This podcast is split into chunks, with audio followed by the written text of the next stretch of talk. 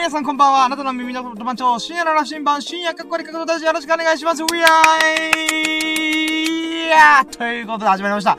まあ今、こんばんはと言ったけど、おはようございますかな現在の時刻が、えー、2022年4月28日木曜日の5時43分でございます。午前5時43分でございます。いやー、おはようございます。ん でね、私今日またラッキーな、えー、素晴らしい一日を過ごすことができました。ほんとね、死んだ万象ありがとうと思った。まあまあ。うん、で、まあそんな中でね、私、もう来週、まあこれからも一週間を切った、えー、来週のね、えー、ゴールデンウィークの半ばに、えー、友人同士でキャンプをするということで、もうそれ以外何も考えられない、もう単純な男になってます。うん。キャンプが楽しみでしょうがない。うん。もうね、この前ね、友人とちょっと打ち合わせ &100 均行ってさ、ダイソーで、ちょっと買い出し軽くやったんだけどさ、えー、それも含めて、やっぱね、ワクワクが止まらんよね。あー、マジで遠足のと感じとすごい近い。遠足で俺楽しんだこと一回もないけど、あのね、自分が、あー、例えばエヴァンゲリオンが、もうあと1ヶ月で公開だ、ワクワクみたいな。うーん。あと1週間で公開だ、ワクワクみたいな。うーん。なんかそういうね、自分が、ああ、心の底から楽しみにしてるやつが、あともう少しだ、あともう少しだ、みたいな。うーん、そのね、喜びがね、すごいんだわ。うーん。なんかね、これまた友人とも話したんだけどさ、僕の尊敬するおしゃべり子三家の一人が、えー、島田紳介さんだよ。で、その島田紳介さんが言ったのが、ああ、これすごい興味深いなと思ったのが、えー、大人になればなるほど、人生っていうのは、すげえ勢いで進んでいくと。うん。だから、あっちゅう間に1年が終わってしまうみたいな。えー、って話をしてたんだよね。で、確かにその通りなんだよなーって、まあ31の僕はそう思うんだよ。ただ、島田紳介さん曰く、その、なんか長、すごいス、えスピードで人生が過ぎ去っていくことをストップかけれることができ、ある、あるんだと。うん、言ってたんだよ。それ何かっつうと、待つことなんだよ。うん。自分が心の底から楽しみにしてることを待つことによって、日々がね、すごいゆっくり進む。なんだったら待ってるから。うーん。はぁ、早く来週キャンプやるから、早く来ないかな、来週ワクワクみたいな。うん、明日、あエヴァンゲリオンやるから、なんか早く公開してくれないかな、ワクワクみたいな。うん。そのモードに入ってる時っていうのはね、とっても日々がね、一日一日がゆっくり進むんだよ。いや、ほんとその通りだなと俺思う。うーん。だからこそね、えー、私結構ね、その日その日で勢いで、ノリで動く人間なんで、一週間後の予定がね、がっちり決まってる。しかもその一週間後のた、えー、予定がめちゃくちゃ楽しみな、楽しみなものっていうのはね、ここ最近あんまなかったから、もうね、楽しみでしょうがない。うーん。まあ、ノリでね、よし、今日バーベキューやるぞとか、よし、キャンプやるぞとかもできるかもしれないけども、やっぱりね、えー、友人、いろ、数、友人同士で、えー、日程を照らし合わせたら、まあ、この日しかみんなで揃えられないね、みたいな。うーん。っていう日もあるわけだ。あだからこそね、いやー、まあ、ゴールデンウィーク半ばで行こっかと。うん。で、それに伴って、俺、もう、キャンプ絶対やりきりがなーなーにしないと俺を決めたから、もうね、漢字、えー、を買ってて、で、それでわーわーわーわー動いてるんだよ、今。うーん。で、まあ、漢字やるからには僕はね、まあ、昨日とか、えー、おとといのラキラジオも何回も喋ってんだけどさ、やっぱさ、やりきるやつっていうのは、それ実現しきるっていうことをやる、成し遂げるためには、もう一人でもやるつもりの、みんなでやるつもりでやっては動いてはいるんだけど、最悪ね、一人でも俺はキャンプやるぞと。うん、そのつもりがないとね、やっぱ、なんか、結局グダグダしちゃう、うーん、と思うんだ。うーん。で、実際それグダグダしてきた奴らいっぱい見てきたしね。うーん。だからそれは別にキャンプの話だけじゃなくて、飲み会の感じとかね、うん、バーベキューの感じとかやって、えー、なんだろうな、うーん、結局、なーなーにして、飛んださせたやつとかいっぱい見てきたから、そういったものがあるからこそやっぱね、やりきる時っていうのは、一人でもやるぞっていうつもりで動いてるやつはね、必ずやりきるって俺は思ってるから、だからね、一週間後、もちろんみんなで楽しむんだけども、俺はね、みんなが何かしら体調不良とか、あ、予定が入っちゃったとか、そんなことがあったとしてもだよ。絶対キャンプやるぞ、俺一人でも。っていうくらいの今気持ちなんだわ。うーん。まあ、そのね、熱量がね、みんなに伝わってるのもまた嬉しいんだよ。みんなも同じぐらいの熱量で、メスティン買ったりとか、なんだよ、こういう道具買ってみようとか、なんかね、みんながワクワクしてるのがね、とっても嬉しいんだよ。ああ、いいですね、いいですね、と思って。うーん、みんな盛り上がってるじゃないのと。盛り上がってるじゃないか、と。うーん、思ったね。うん、それが嬉しかったんだよな。で、今日もまたキャンプの話、もう盛りだくさん。まあね、準備に関してはもうだんだん落ち着いてきて、あとは当日に食料買ったりとか、まあ食材か、お肉買ったりとかいろいろあるんだけども、もうね、えー、ほ、ほぼほぼ準備の段階は終わり始めてて、あとはね、みんなが持ち、持ちよ、持ち寄るもの、道具とかいろんなものを、ちょっと俺がリストアップ、僕がね、リストアップして、えー、一応これでいこうかなと思ってるよ、みたいな。うーん。まあそういったものをやった上で、もう、パーペキな、パーペキっていうか、完璧ってものは存在しないとは思うんだけども、今僕らができる、えー、全力をとした、もう、キャンプ、うん、を、まあ、楽しめるんじゃないかなと思ったわけでございます。うん、もう楽しみでしょうかね、キャンプが。あー。んで、えー、あ、そうか、じゃあもうちょっと待って、オープニングトーク、キャンプの話で6分使ってるから、はい、じゃあ行きましょうか。やろうとも、準備はいいか？よーそろー深夜なら新版プレンズ、ささやかな日々とラッキーを語るラジオ、略してラッキーラジ Here we go! やったーイエスということで、改めて、えー、皆さん、こんにちは。あ、じゃあ、おはようございますかうん、おはようございます。えー、今回、シャープ154、154回目の、えー、ラッキーラジオをお送りしたいと思います。お付き合いいただきます。よろしくお願いします。ウェイヤーということで、あ、なんどしさんが降臨してくる。女神降臨やったありがとうございます。おはようございます、ペコリンチョ。おはようございます、ペコリンチョ。 Good morning、ペコリンチョ。うーん。えー、料理しながら潜りまーす。あー、嬉しい。ありがとうございます。嬉しい。ありがとうございます。もう、女神がね、朝からね朝ごはん作りながらお聞きできるなんて、なんて俺は幸せ者なんだ。ラッキーだ、マジで。いや、ほんとね、朝早くから何度してお疲れ様です。ほんと素晴らしい。うーん。いやー、ほんとね、なんとしね、いつもね、こう、聞いてくれたり、コメント打ってくれてほんと嬉しい。ありがとうございますうん、マジで女神うん。いやー、嬉しいね。うん。や、ちょっと、ま、あ、ちょっと、み、ちょっと、ドリンクなんです。うん。よっしゃよっしゃよっしゃ。じゃあ今回のラッキーラジオまた例によってなるべく1時間に終わらしたい。うん。1時間で終わらせるよう頑張ります。ただね、最近キャンプとか、あといろんなラッキーがね、連鎖しまくりすぎて、あの、1時間で収まらん、マジで。うん。あと自分自身もさ、いろんな体験、新しいチャレンジとか、新しい、自分が今まであんまりやってなかったことを、やるように意識的にやってるから、その時に、新しいものに出会った瞬間、新しいものに取り組んだ瞬間の学びとか気づきが半端なく多いんだよ。だから最近1時間半とか2時間とか言ってる。でもね、もっともっとギュギュギューって圧縮して1時間で終わらせる。それぐらいね、もう聞いてる人が、濃厚なラッキー喋りますね。みたいな、うん、そんな感じのラジオしたいんだよ、私は。うん。ということで、まあ3本立てでいきます。えー、ワンステップ。えー、今日のラッキーカウントってことで、まあ今日のラッキーわーってカウントしまくります。で、2ステップ目。今日の最優秀ラッキー。そのカウントしまくったラッキーの中から、だいたい10個、15個、20個ぐらいかな。その中で一番喜ばしかった、嬉しかったものをピックアップするっていうのが今日の最優秀ラッキー。で、3ステップ目。明日のラッキーカムトゥルーっていうで、明日、僕が、えー、これやったら楽しいな、これやったらラッキーだなっていうのを自らの手で掴み取りに行く。うん。っていうものを、まあ、例えばね、昨日だったら、えー、兄ちゃんから、えー、キャンプ用品を借りるとかいうのをやってたんだよね。うん。で、実際今日はね、もうタイトルにあり、ある通りに、キャンプ道具レンタルえー、えー、人生初のガチ占い、アンド、えー、ハンモックの、で、チルアウトできたっていうことで、まあまあ、これがもう最優秀ラッキーみたいなもんなんだけど、うん。まあ、その中の一個のキャンプ道具のレンタルっていうのは、もう実際ね、もう先に言っちゃうけど叶いました。うん。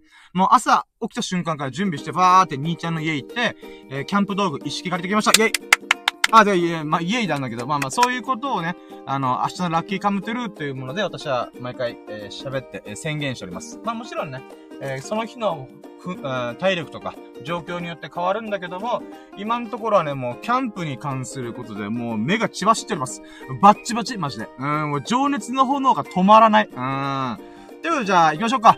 ワンステップラッキーカウントイェーイはい、じゃあ行きます。はい、じゃあ、まず、ワンラッキーね。ワンラッキーは、えー、今日ね、兄ちゃんの、まあ、お昼の12時に、兄ちゃんの家に行って、えー、キャンプ道具借りるって約束してたんだよね。なので、まあ、11時ぐらいに起きるんだけども、私ね、最近生活率がマジで狂いまくってて、やっばいなと思いながら、えー、だから兄ちゃんのね、家に行く、ま、11時に起きるっていう前提で、そっからね、俺寝たの7時とか8時ぐらいなんで、それ3時間ぐらいしか寝てないんだよ。やばいなと思いながら、もうなんとかね、3時間で起きれました。イェイ。なぜか知らないけど3時間に、俺一回寝たらさ、本当にさ、がっつり寝ちゃって、普通遅刻とかする人なんだけど、まあ、ワンラッキーね。じゃ、遅刻することなく3時間でちゃんと起きれました。やったねイェイうーん。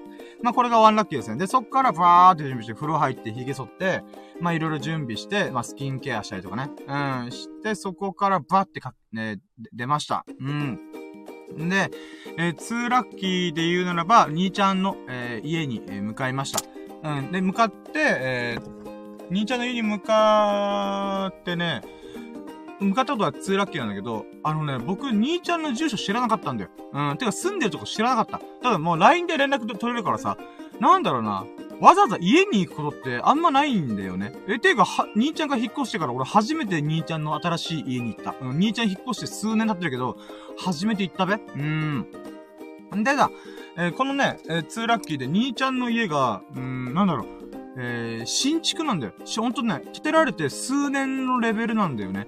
うん。で、わーって言ったらさ、あれめっちゃいい場所住んでんの。びっくりした。あの、国道とか、もしくは、なんて言うんだろう、高速道路に近かったりとか、もしくはね、えっ、ー、と、なんだろう、沖縄の南部と北部に行きやすい、マジで立地のいいところに住んでんだよ。すげえなと思って。で、兄ちゃん何階に住んでんのって連絡したら、あー、あー、何階だよみたいな。え、高いとこ住んでんなみたいな。んで、まあ、そこでね、あの、この、えー、マンションの入り口、えオートロックから解除してもらって、入って、エレベーターでウィーンって上がって、で、そのところから見た景色が超気持ちよかったの。まあ、これが2ラッキー。兄ちゃんの家が上等だったっていうのが2ラッキーね。うーん。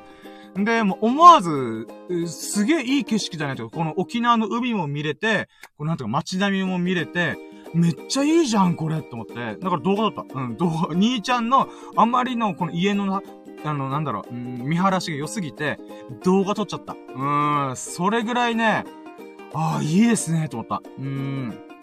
まあ、これが2ラッキーだな。兄ちゃんの家に初めて行って、まあ、兄ちゃんの家からのこの景色がすごい良かったから、うん、まあ、そうね、写真とか動画撮りました。うーん。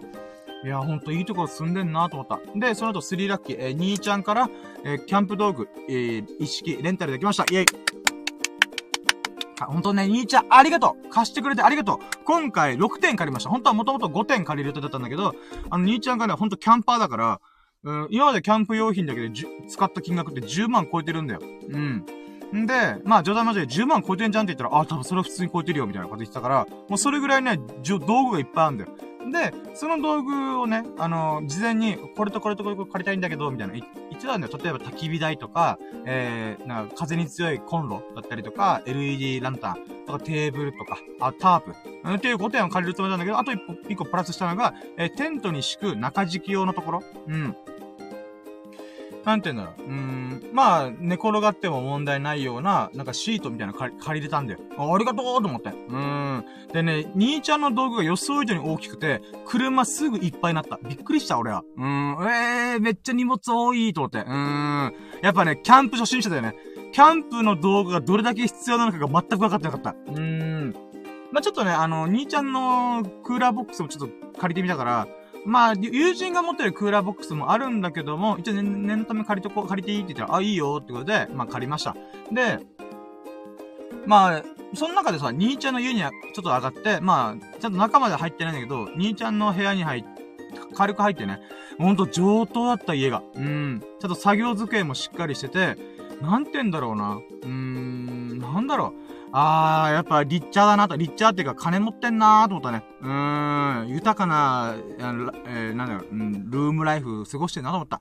うーん。んで、まあ、なんだろうな、兄ちゃんの性格もめっちゃ出てるなと思いながら、まあまあ見てたわけだ。うん。んで、その中でさ、この、なんだろうな、うーん、まあ、道具の説明を受けたんだよね。うん、タープとかはもう簡単だから見たらわかるよ、とか。で、あとクーラーボックスとかも、あとへ、あの、使い終わった後にどうすればいいみたいな。まあ、洗、ほんとに普通に洗えばいいよ、みたいな。あ、そうか。じゃあじゃあじゃあ、普通に使うわ、みたいな。っていう風にいろいろ話した中で、これはちょっとちゃんと聞かないとわかんないなと思ったんだ。それが焚き火台なんだよ。焚き火台が、あの、ほんとちっちゃいバージョン。うん。なんだけど、その焚き火台の、洗ったりとかって大丈夫なの？って話したら、あー、洗っていいけど洗わなくてもいいんだよな、みたいな。どっち？みたいな。え、なんか焚き火でそんなめんどくさいの？みたいな話聞いたら、いや、そうじゃないんだけど、なんかね、なんだろう、うーん、まあ、ちゃんと吹け、吹き上げればいいよ、みたいな、うん、感じだったんだよね。で、まあ、とりあえず説明聞いて、こんな感じで組み立てて、えー、ここに薪を入れて燃やすんだよ、みたいな。あ、そうなんだ。ええー、えー、なるほど、なるほど、と思って。うん。で、網とかあるけど、あれだろ？あの、木炭とかの、この、バーベキュー用のコンロとかまた別であるんだろうみたいな。うん、あるよ。だから、多分、焚き火台は焚き火台だけしか使わないはずって言ったら、あ、オッケー、じゃあ、これはね、この網とかいらないや。うん。ほんとね、薪突っ込んで、その火つければいいよ、みたいな。うーん、そんな簡単なんですね、ちょっとびっくりした。うん。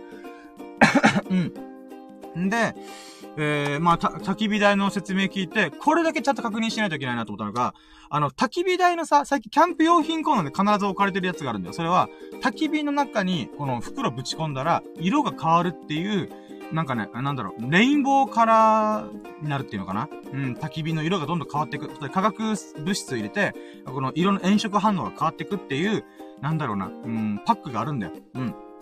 まあ、1個が100円とかで売って100円とか、もしくはアウトドア用品コーナーだったら300円くらい売ってるやつなんだけど、俺せっかく焚き火やるったら、その七色に変わる、えー、焚き火を見てみたいと思ったんだ。だけど、あの、なんだよ、その300円のパックだって100円のパック見てるとさ、袋のまま入れてくださいっていう風に書かれてたんだよね。ってことはね、この袋っていうのがなんかね、化学繊維で作られてる、ほんとなんかパック、アルミパックみたいなもんもんだから、溶けて、兄ちゃんの焚き火台にべちょーってついたらさ、俺弁償しないといけないのかなっていうヒヤヒヤ感があったから、ちゃんと確認したらさ、あ、兄ちゃんあのさ、俺、あれやりたいんでこのレインボーカラーなら焚き火の色が変わるってやつやってみたいんだけど、あれ使ってもいいのって聞いたの。そしたら、ああ、いいよ全然、みたいな。あ、よかったーと思って。だから、なんか泥と溶けて、使えなくなるとか、そんなことあるのかなと思ったけど、そういうのはなかったらしい。ふぅよかったと思って。うーん、なので、なんでよかったかというと、もうすでに俺ダイソーでその七色に変わるやつパック買ってっから。これで買ってダメだったら俺、あー、これも使えないわ、みたいになってたね。うん、なので、本当兄ちゃんありがとうと思った。うん。まあ、これがスリーラッキーだな。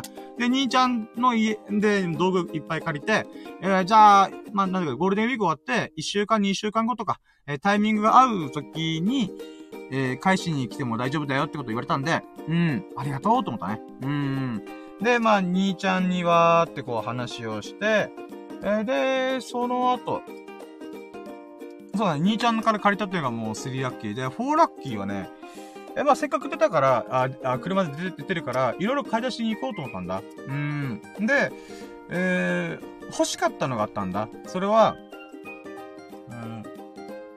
あの、ハンモック買ったって昨日はなラッキーラジで話したの。昨日の多分最優秀ラッキーの一個に、えー、ハンモックを買っちゃいやしたみたいなあ話をしてたんだけど、実はね、あのー、そのハンモックっていうのが、あの、部品が足りてなかったんだよ。部品というよりは、うん、木にかけたりとか、なんかこう何かに吊るしたりとかする用のロープがなかったんだよ。うん。なので、このロープちゃんと買わんといけんなと思ったんだよね。えー、なので、ロープ探ししたんだよ。うん。ただね、ハンモック屋さんっていうのが一応沖縄にあって、沖縄にハンモック専門店あるんだよ。で、それ調べたら、たまたまね、今日の水曜日が定休日だったんだよね。あっちゃーと思って。だけどさ、あの、た、俺ただ単にロープだけが欲しいから、これ、ホームセンター売ってるんじゃない？って思ったんだ。うん。なので、えー、フォーラッキーは、えー、沖縄のホームセンターの代名詞、メイクマンに行ってきました。メイメイクマンに行って、えー、ロープと、あ、じゃ、買ったものから言おうね。うん。もう買ったも、ホームセンターのメイクマン、うん、っていうとこ行って、買ったのは、えー、ロープと、あと焚き火用の薪、薪セットみたいなのがあるんだ。うん。薪セット買って、あとはもう飲み物か。まあ、とりあえず、この2品、2品がとっても買えたのが嬉しかったんだ。うん。で、これ一個一個こうね、えー、まあ、ホームセンターメイク見て、ブラーってこのアウトドア見て、あ、こんなのあるんだ、あー、でも高いなー、みたいな感じで、わーって見た上で、えー、ロープを買いました。えー、も、えー、ま、えー、焚き火用の薪を買いましたと。で、まず5ラッキー行こう。5ラッキー、ロープ。ロープね、これ結構また面白かったよ。何が面白かったっていうと、ロープさ、ハンモック用に買うやつなんて沖縄広しといえども俺ぐらいだと思ってんだよね。うん。まあ、いるとは思うよ。だけどさ、年に何人いるのっていうレベルだと思うんだよね。なんでかっていうと、新品で、ごめんなさい、くしゃみした。新品でハンモック買ったら、ちゃんとロープとかもついてんだよ。だから、ロープだけを買いに来るやつってほぼいないんだよ。うん。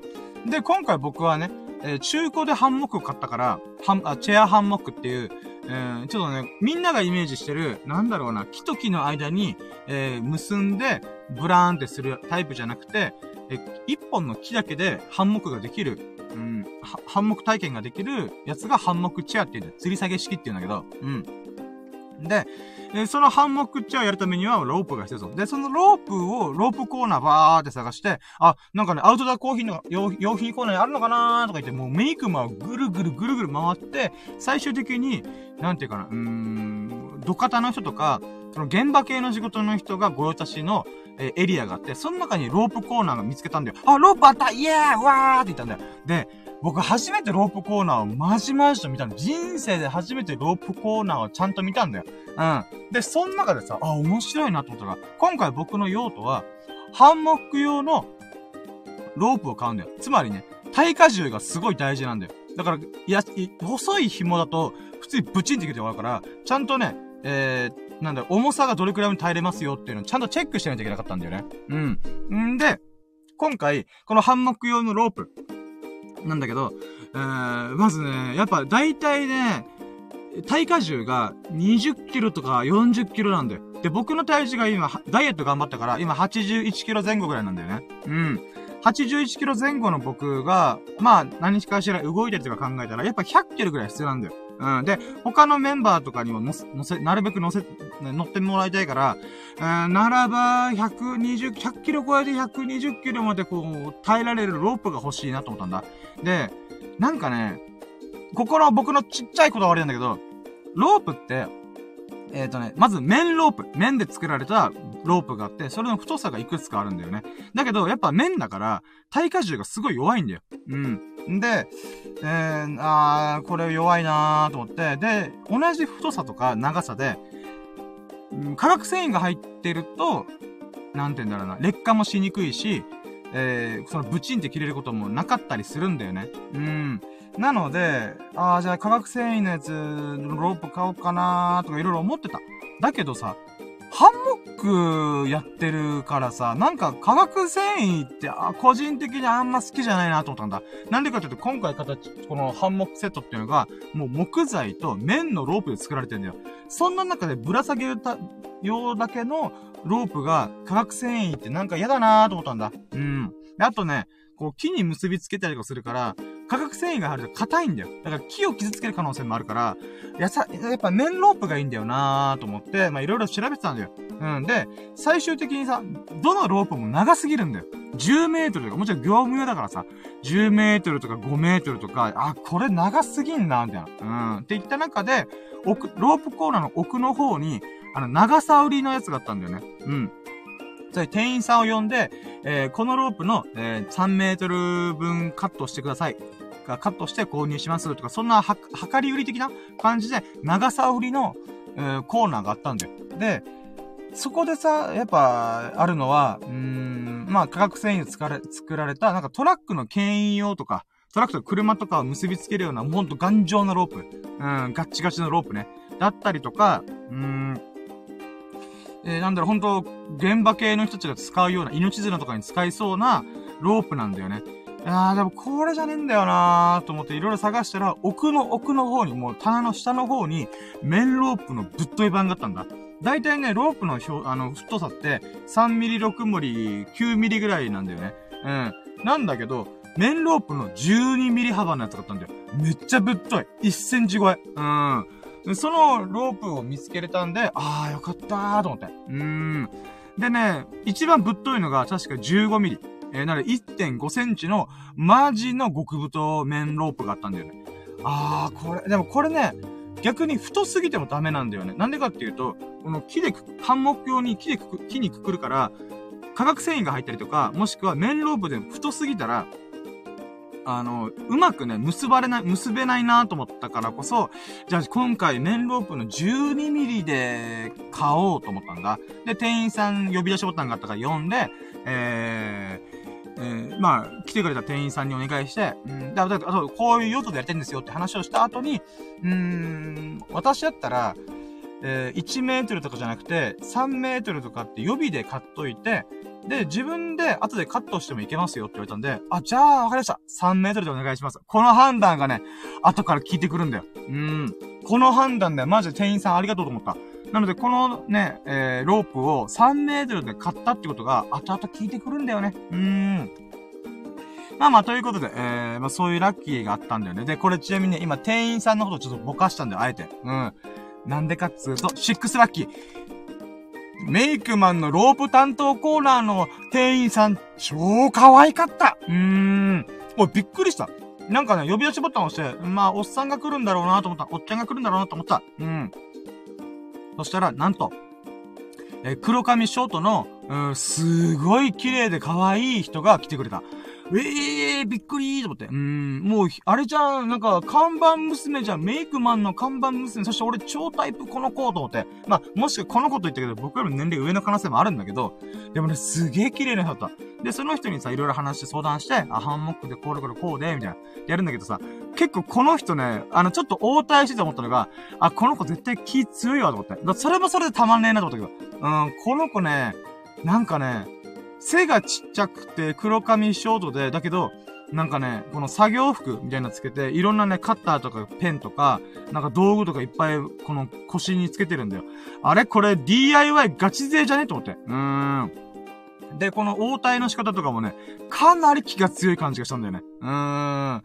だからね、あー、まあ、これもこれでたまんないですねって思った。うーん。あー、もうすごいメイクマン来てよかったと俺は思った。うーん。まあ、これがシックスラッキー。ほんとね、いい買い物できたし、いい店員さんに、可愛らしい、素晴らしい、綺麗な、目の保養になるような店員さんに対応してもらったっていうのがとっても嬉しかった。これがシックスラッキー。で、続いていきましょう。セブンラッキー。セブンラッキーは、えー、焚き火をするってことで、焚き火台を兄ちゃんから借りましたと。で、じゃあ薪が必要だと。で、薪をやるためには、あまあ、薪をね、えー、買うんだけど、兄ちゃんから注意されてて、あの注意事項。あのー、なんだよ、今の時期、沖縄の、まあ、なんだろう、えー、この4月5月の時期っていうのは、雨もちょこちょこ降ってんじゃんそうなってくると、地面に落ちてる枝っていうのは基本湿ってんだよ。だから、えー、湿ってるもの使っちゃうと、あんまり火がつきにくいから、ややめといた方がいいと。だからといって、あの、一応ね、念頭やらんと思うけど言っとくけど、あの、そこら辺にある木の枝をカットするのダメだからねって言われて、あ、だよね、だよねって。まあ、つまり、えー、でそこら辺に生えてる木っていうのは意図的に残され、植えてる木だから、それを、その木をね、カットして、ノコギリでギゴギゴやって、えー、薪を作るっていうのはやっちゃいけないから、これマナーとしてダメだから、みたいな。あと法律的にも結構グレーだから、危ないからやめて、みたいな。言われて、あ、オッケーオッケー、それはもう絶対やらないようにする。じゃあ薪でどうやって、あのー、薪ってどういう風、どこで、ちょっとすればいいのって言ったら、あ、ホームセンターで普通売ってるよ、みたいな。あ、マジで？っていう会話してたんだよ。だから、メイクマンちょうど言ったから、えー、セブンラッキー、えー、焚き火用の薪セット買いました。イェーイっていうのが、まあ結論なんだけど、じゃあどういう風に買って、買ってたかと。うん。この焚き火を一回もやったことない僕が、どんな風に あ、薪を選んだか。もちろん店員さん呼んだ。うん。で、店員さん呼んで、えー、っとね、待ってよ。ちょっと待って、今、そ、腰が痛いんだよ。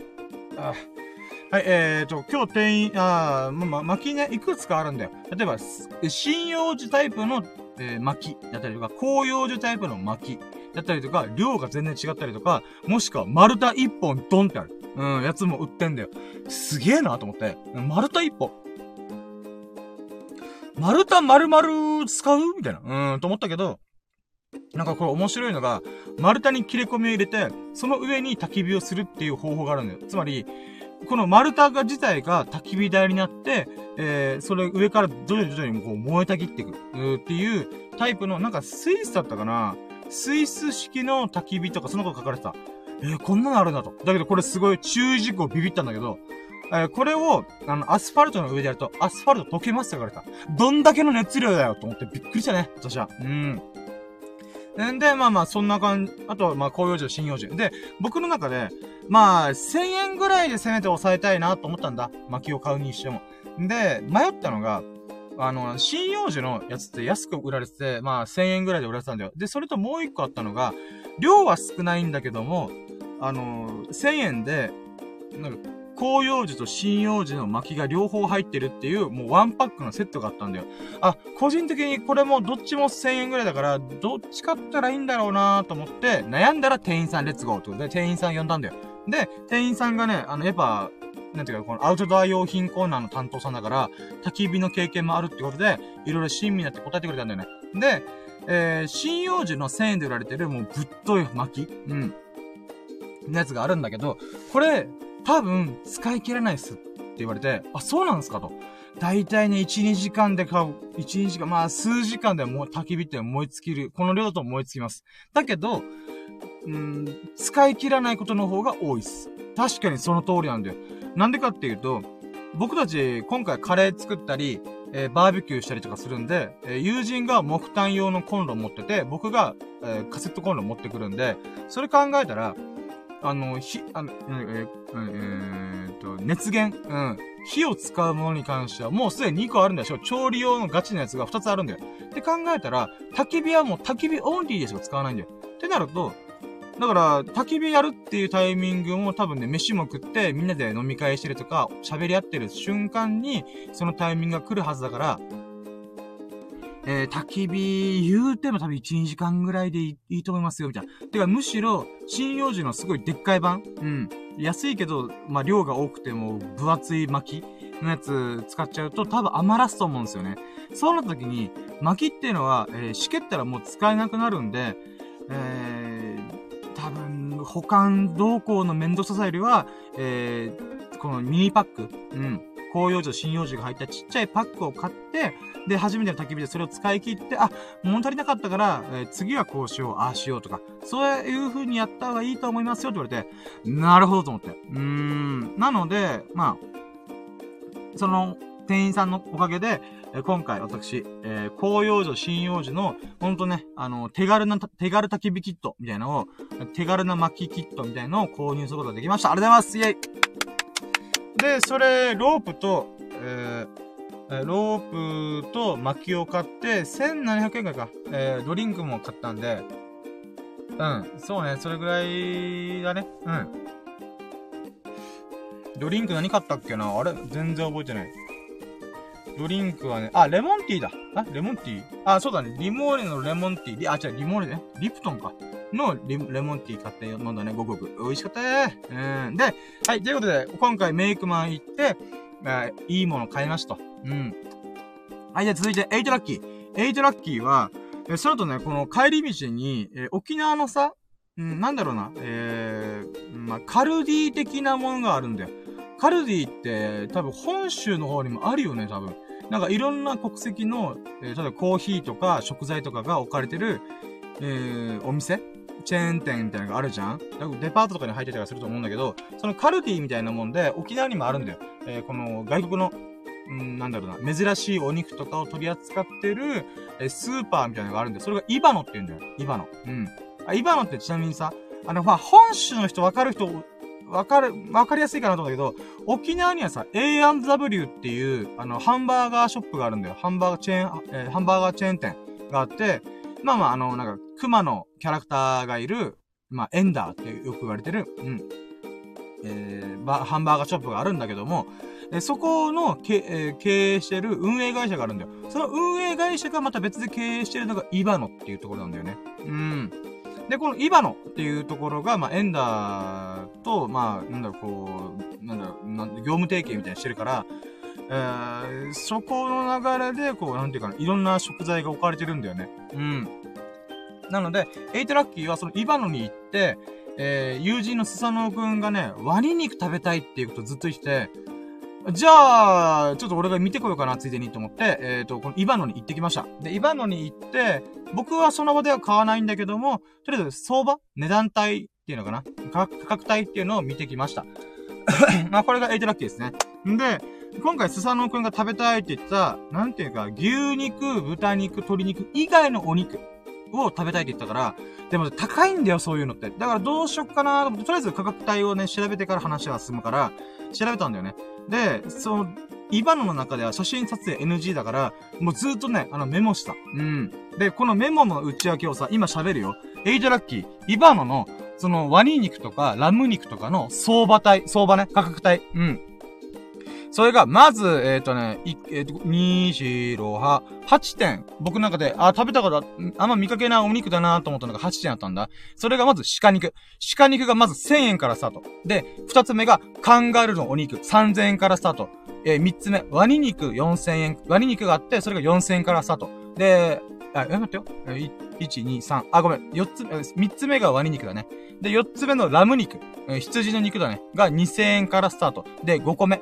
5個目が、カエルの、カエルのお肉。フロックレッグって言って、あの、カエルの足のお肉が売られてたんだよ。それが1000円からスタート。で、6個目6個目がうさぎ肉が3500円からスタート。で、7個目が、えー、馬肉。まあ、馬のお肉だよね。が1300円からスタート。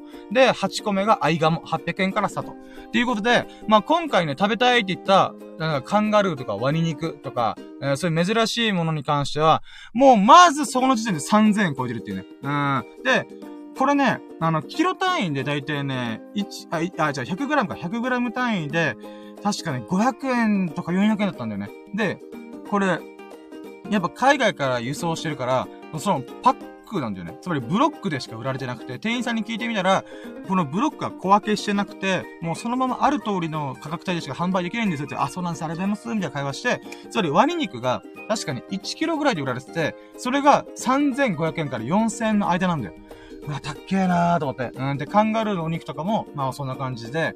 で、もちろんね、今価格帯がバーって言ったのは、これがさ、例えば、鹿肉で一番安かったのが、ウインナーなんだよ。ウインナーの一番安いやつで、まあ大体それぐらいの金額からスタート。で、それぐらいブロックのやつもあったりとかするんだけど、まあそういったものをバーってメモして、友人に送りつけたんだよ。今、イバノにいるんだけど、あのー、価格帯こんな感じだったわ、みたいな。うーん。でね、まあ実際これ、購入するかどうかはまだ決めてないしわかんないんだけども、やっぱね、予想以上に高かったね。うーん。まあでもこれもまた新しい経験だよね。僕はね、別に割り肉とかカンガルーのお肉そこまでこだわりなかったから、むしろ今回僕がやりたかったのは、ハンモックやるとか、テント張るとか、えー、まあみんなでキャンプクッキングする、例えば花火するとか、焚き火やるとか、まあそっち系だったから、あ、そっか、肉部、その、スサノオは肉奉行だから肉にすごいこだわりがあるってことで、うん、どうにか、なんかね、いつも食べてるお肉、じゃないやつでやりたいな、みたいなこと言ったから、なるほど。じゃあ、ちょっとね、予算2000円ぐらいにしとくか、みたいな話をしたんだけど、それを優に超える金額だったら。びっくりしたね。うーん。まあ、とりあえずそんな感じでね、やっぱ、自分自身が興味のない分野だったけども、えーん、スサノオくんのおかげで、僕は、ああ、なるほどね。こういう珍しいお肉っていうのはこれぐらいの相場なんだなーっていうのね、改めて知ることができました。これとっても嬉しかったっす。うん。ちょっとね、水飲ます。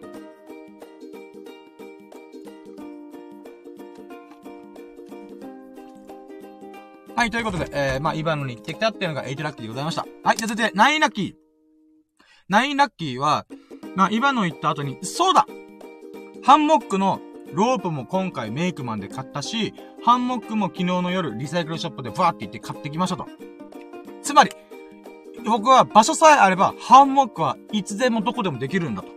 ならばやるしかない。てかもう、僕は昨日からずーっとハンモックに乗りたくてしょうがなかった。うん。ということで、9ラッキー。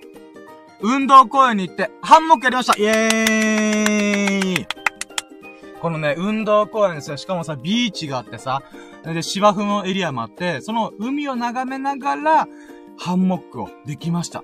で、久々にさ、ほんとね、数年ぶりにハンモックを体験したんだけどさ、いやー、ハンモックええなうん、素晴らしいうん。で、ハンモック乗ってね、1時間ぐらいチルアウトした。もうチルってた。うーん。もうまどろんでた。はぁ、気持ちえーと思った。うん。で、まあ、気持ちええなーと思ってね。で、今回買ったやつ、あ、これいつか、あ、ちょっと待って、どっかのタイミングでインスタに載せるんだけど、あの、今回買ったハンモックっていうのが、あの、アニメが荒いんだよ。うん。あ、あ、コメントが来てる。あ、何のしありがとうございます。えー、ハンモック、裏山、沖縄でアウトドア、夢です。あー、いいですね。あー、沖縄ね、冬がな、ほぼな、あ、あまあ、本州に比べたら冬の時期が狭いんで、本当にやろうと思えば、えー、10ヶ月、9ヶ月ぐらいは、多分、キャンプやろうと思います。それから、夏は暑いですけどね。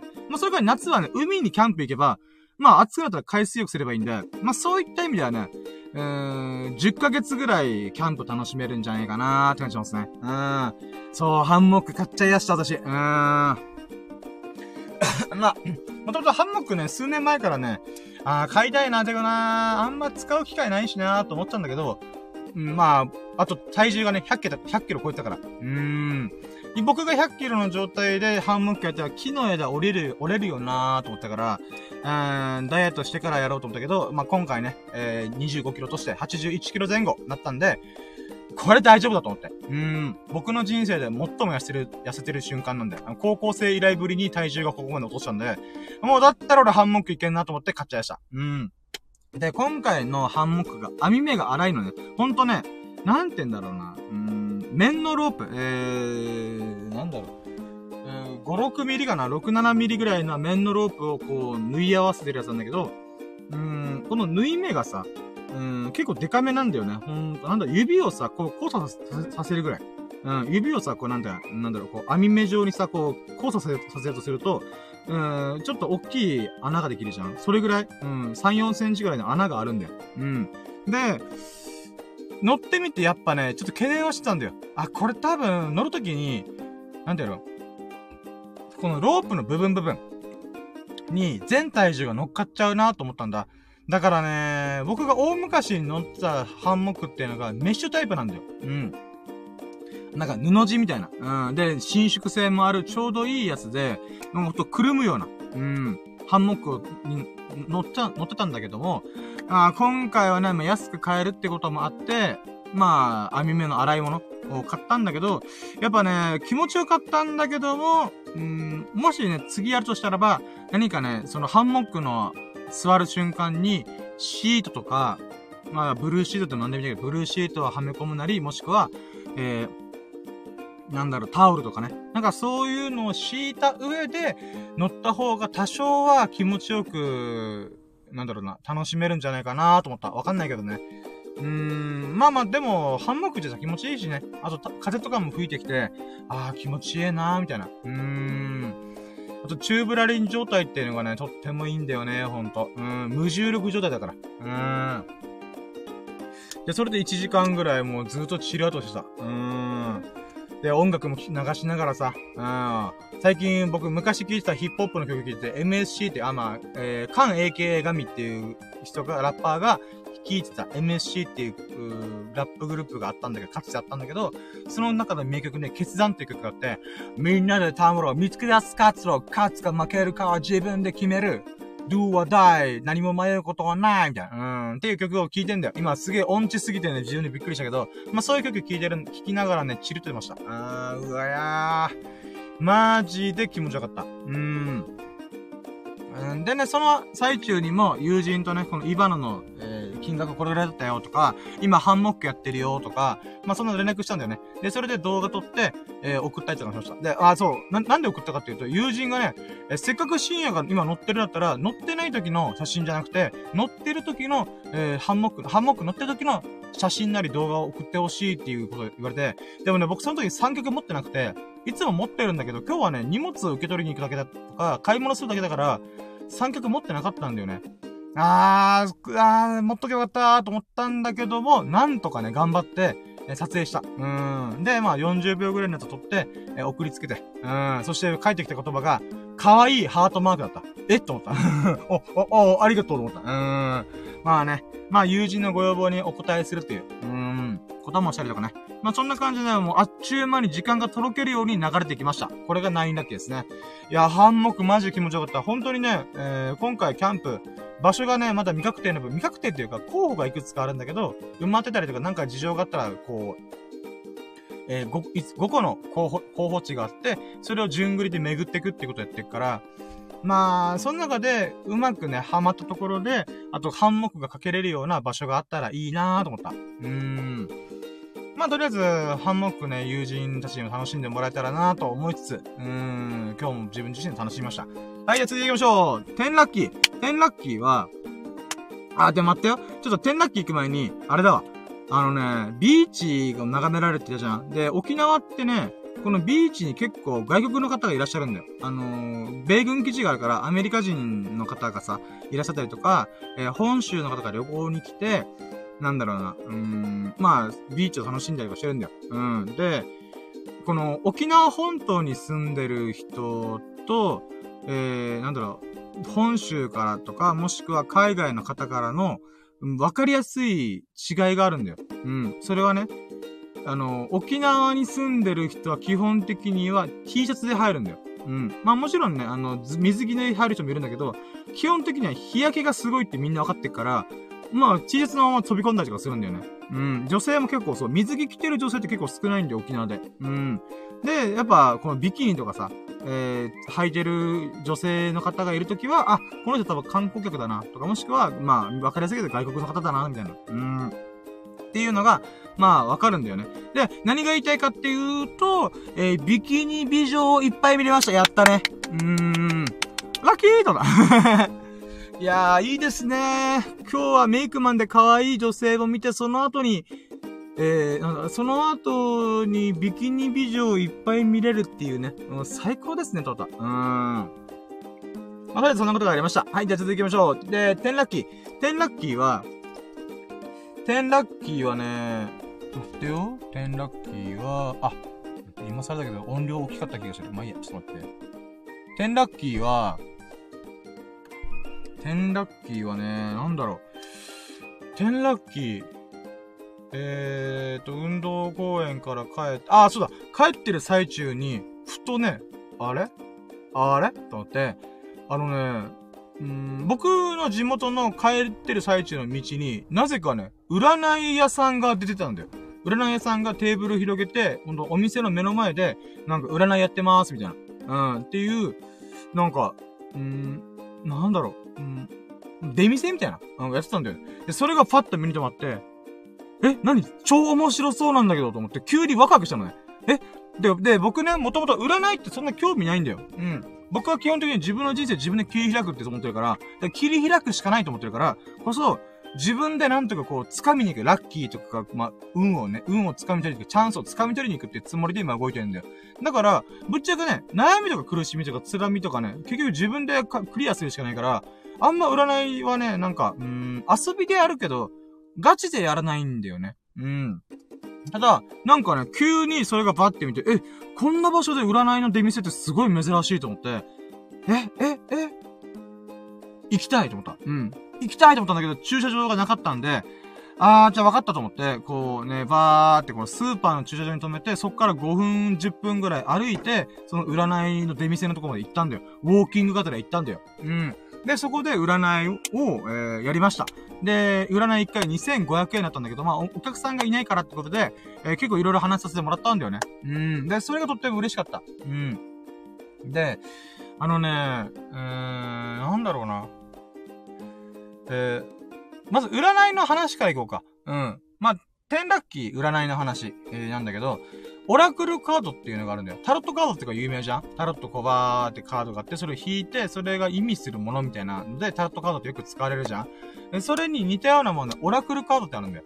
オラクルカードっていうのもバーってこの、なんていうの、カードを広げて、で、その中で、何枚か引くなり、1枚引くなりをして、で、それを見せて、あ、これを引いたってことは、これこれこういうことを暗示してます。それ過去、現在、未来において、こういう意味合いがありますよ、みたいなことを、えー、扱うんだよね。で、15分2500円って結構高えなと思った。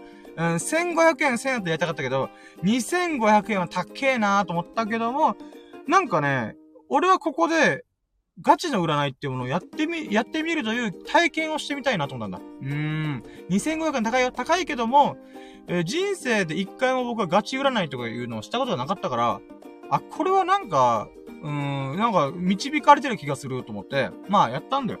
で、それで引いていくわけよ。引いてって、まあ、3セットのなんかオラクルカードのセットがあって、それを1回、1セット目、1セット目で3枚引いて、で、2セット目で1枚引いて、えー、なんだか、うん、3セット目の時に1枚引くっていう、311の順番でカードを引いてたんだよ。うん。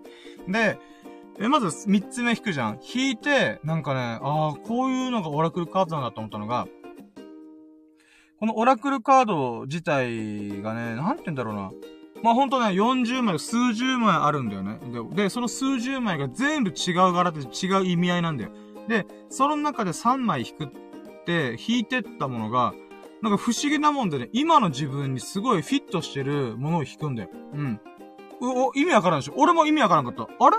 これなんか、そのカードの説明聞いてるときに、あー、確かに今ちょっと気になってることだなとか、もしくは、うーん、なんだろうな。うーん、言われてみて、あー、みたいな。うーん、っていうのがあったりとか、あとはね、これ、もう311っていう風に引いていく中で、面白かったのがさ、えー、なんか、竜、竜神カードっていうのがあって、その竜神カードで、僕が引いたのが、昇竜ってやつを引いたんだよ。それ、登る竜とかで昇竜。だから、昇竜剣とかの昇竜。うん。で、そのカードが意味してるのは、えー、あなたは必ず、次のステージに、あの、ステップアップしますっていう意味合いのカードが出たんだよ。で、この意味合いのカードがすごい印象的だったんだけど、それ以外のものでも、新しい人生を歩みますとか、新しい人生を切り開き始めますとか、もしくは、えー、あなたになんていうかこう、寄り添ってくれる、えー、家族のような、えー、関係性、コミュニティ、コミュニティみたいなのが現れますみたいな。現れるというか、えー、なんだろうな、今いるコミュニティとか付き合い、過去のこれまでの付き合いを、をと話が合わなくなったんだったら、それはそれでしょうがない。あなたは新しい家族とかつながりを、えー、なんだろうな、うん、つながる段階に入ってるんだよとかね、なんかね、あー、なんか不思議だけど結構合ってるなと思って。うーん。まあもちろんね、これちょっと後で俺の、俺なりの占いの解説をするから、今結構スピリチュアル的な感じでぶっ飛んだ話してんなと思うんだけども、これちょっと仕組みがあるんだよ。うん。だから今占いを信じてない人からしたら、ええー、って思ってる人もいるんだけど、それちょっと置いといて。まずはこういう現象が起きたってことを、まあ話してる。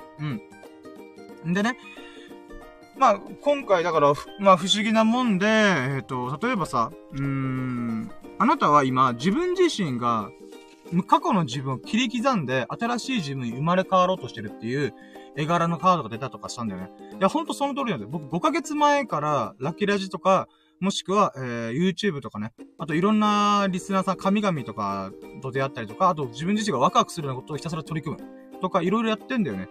だから、なんだろうな。うーん。マジで新しい自分にどんどんどんどん生まれ変わってる、変化してるっていうのは自分でもすごい自覚してるんだよ。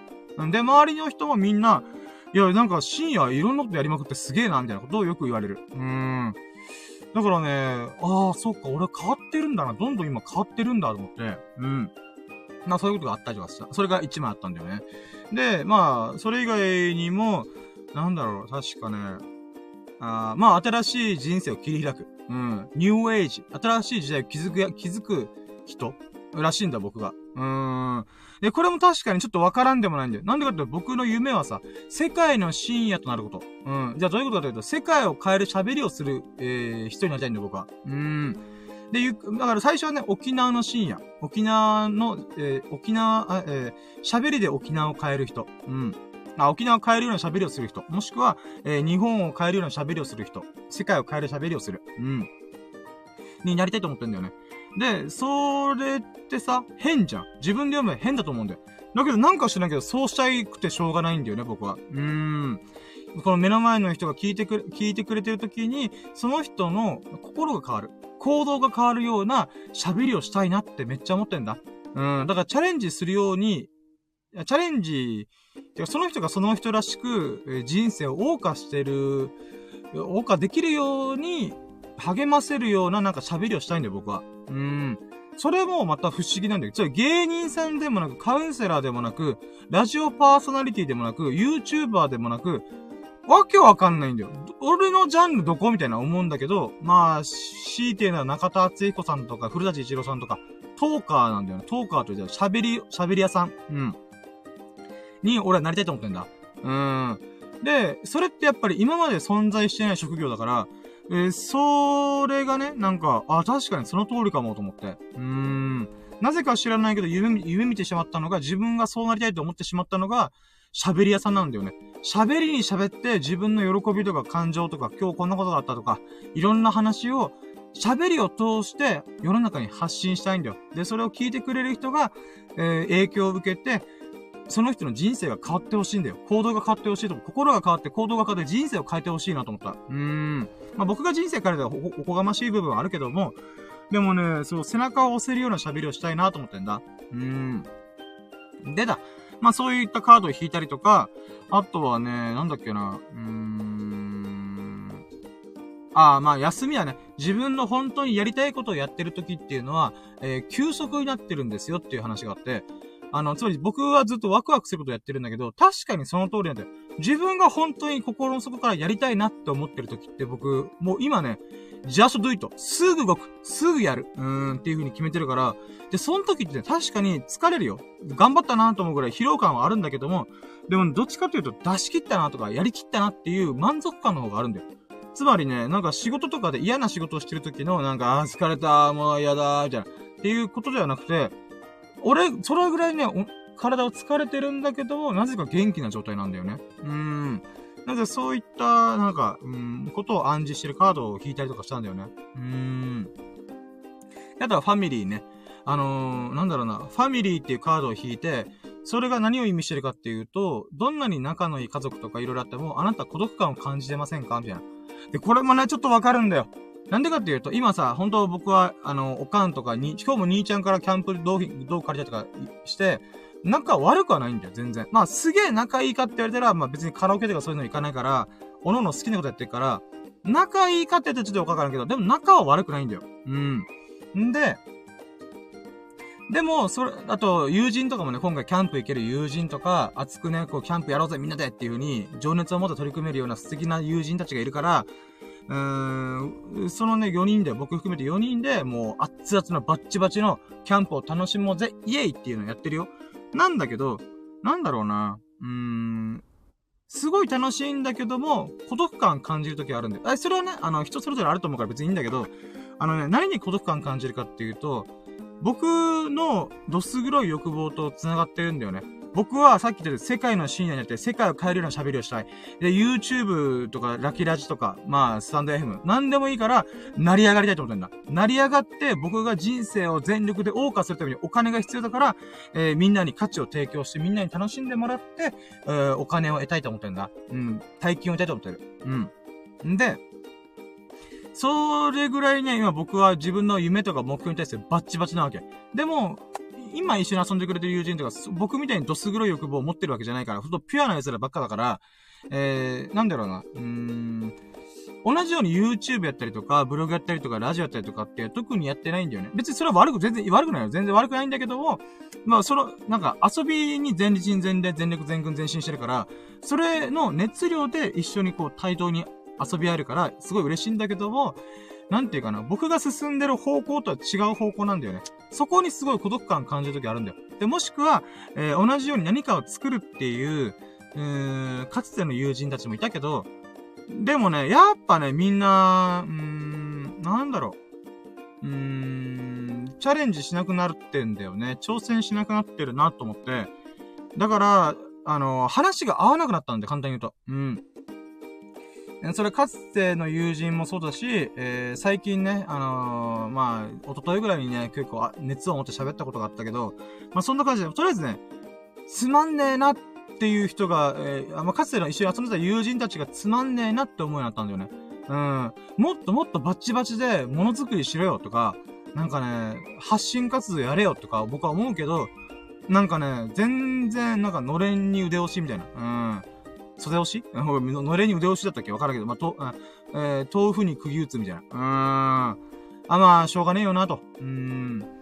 だからね、なんだろうな。僕と同じような情熱で、何、また何者にでもない、えー、状態から、こう、成り上がってやんぜっていう、このバッチバチな状態の情熱を持ってる人が少ない、あ、てか少ないというかいないんだよ。うん。で、かといってね、えー、成果も出して、それ成功もして、挑戦もしてる人って言ったら、もう、それは有名な人だからさ、中田敦彦さんとかね。もう、その段階まで来たら、やりたいことやればいい、いいっていう段階に入ってるわけじゃん。うん。そういった意味では僕はね、今、何者でもないくせに情熱だけはあるっていう、うん。中途半端な状態なんだよね。中ブラリン状態なんだよ。だからこそ僕は、うーん、すごい孤独を感じる時があるんだよね。もちろん友人といっぱい遊んで新しいことやってるってことは楽しい。楽しすぎるんだけど、なんだろうな。うーん。自分が本当にやりたいこと、成し遂げたいこと、な、成し遂げたい、成し、遂げたいことだ。成し遂げたいことに近しいことに取り組んでる、もしくは、えー、それぐらいの、なんていうか、情熱を持って取り組んでる人と、まあ、合わないんだわな。うーん。だから、そういった意味で孤独感を感じることがあるっていう話をし、あ話、いやそういう暗示を、暗示があったカードが出てた。なるほどなと思った。うん、まあでもね、一人で賑やかにえやってれば仲間って集まってくると僕は思ってるから、あんま気にしちゃいないんだけど、まあ確かにね、孤独感がないかって言われたらあるんだよね。うーん。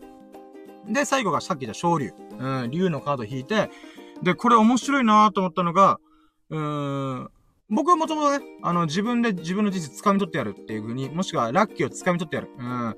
与え、え、ラッキーをね、この、えー、なんだろうな、うん、待ってるだけじゃなくて、自分で掴み取りに行くことによって、与えられると私は思ってるから、うーん、そういった意味で、うーん、なんだろう。まあ別に昇竜、上り竜が出なかったとしても、僕は自分で、自分、次のステージ行ったらみたいな。あ俺やってやるらみたいな。見とけよ、こんな俺成り上がってやんぜみたいな。うん。って思ったんだよね。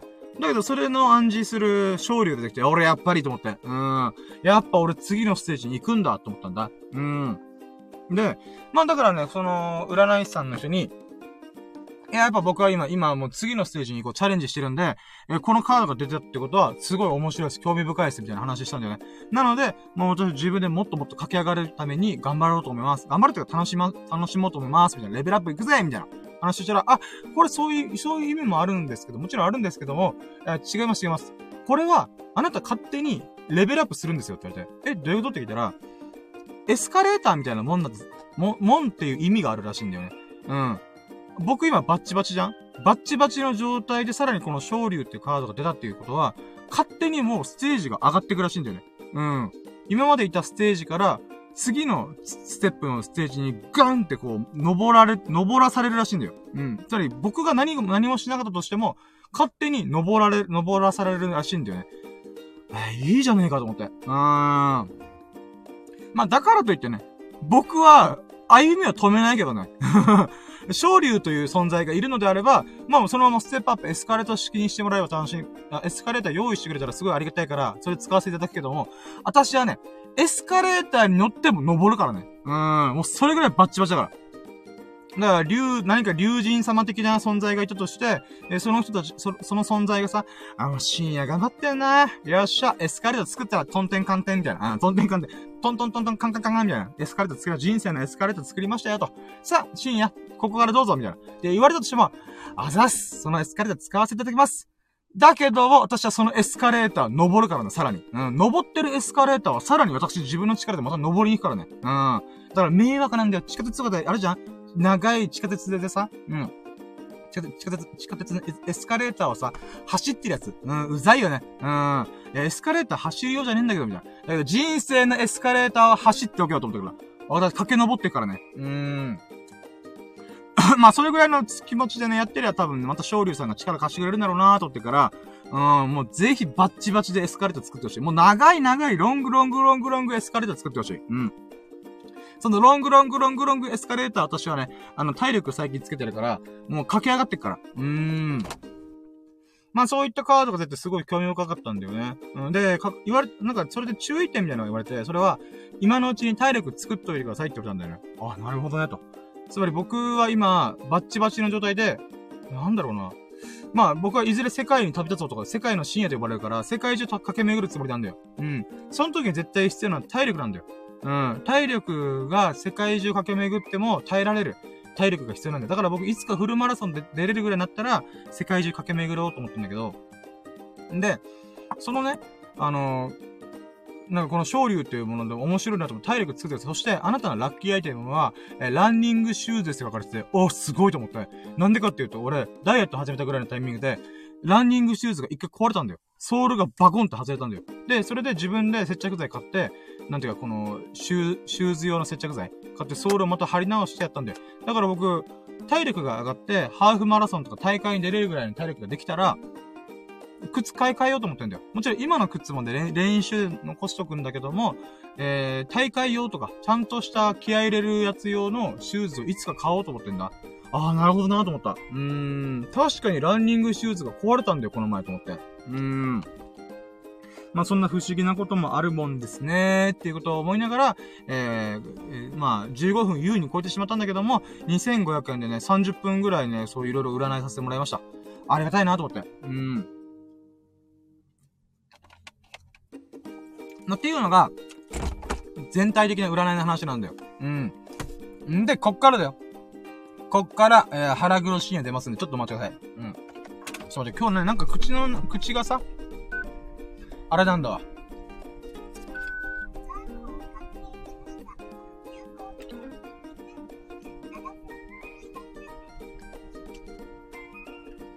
はい、じゃあ、11ラッキーいくよ。11ラッキー。このオラクルカード、もしくはガチ占いをした結果、2500円の占いをした結果、私が感じたことを今から喋ります。で、今ごめん、暑いからクーラーつけました。うるさかったらごめんね。うん。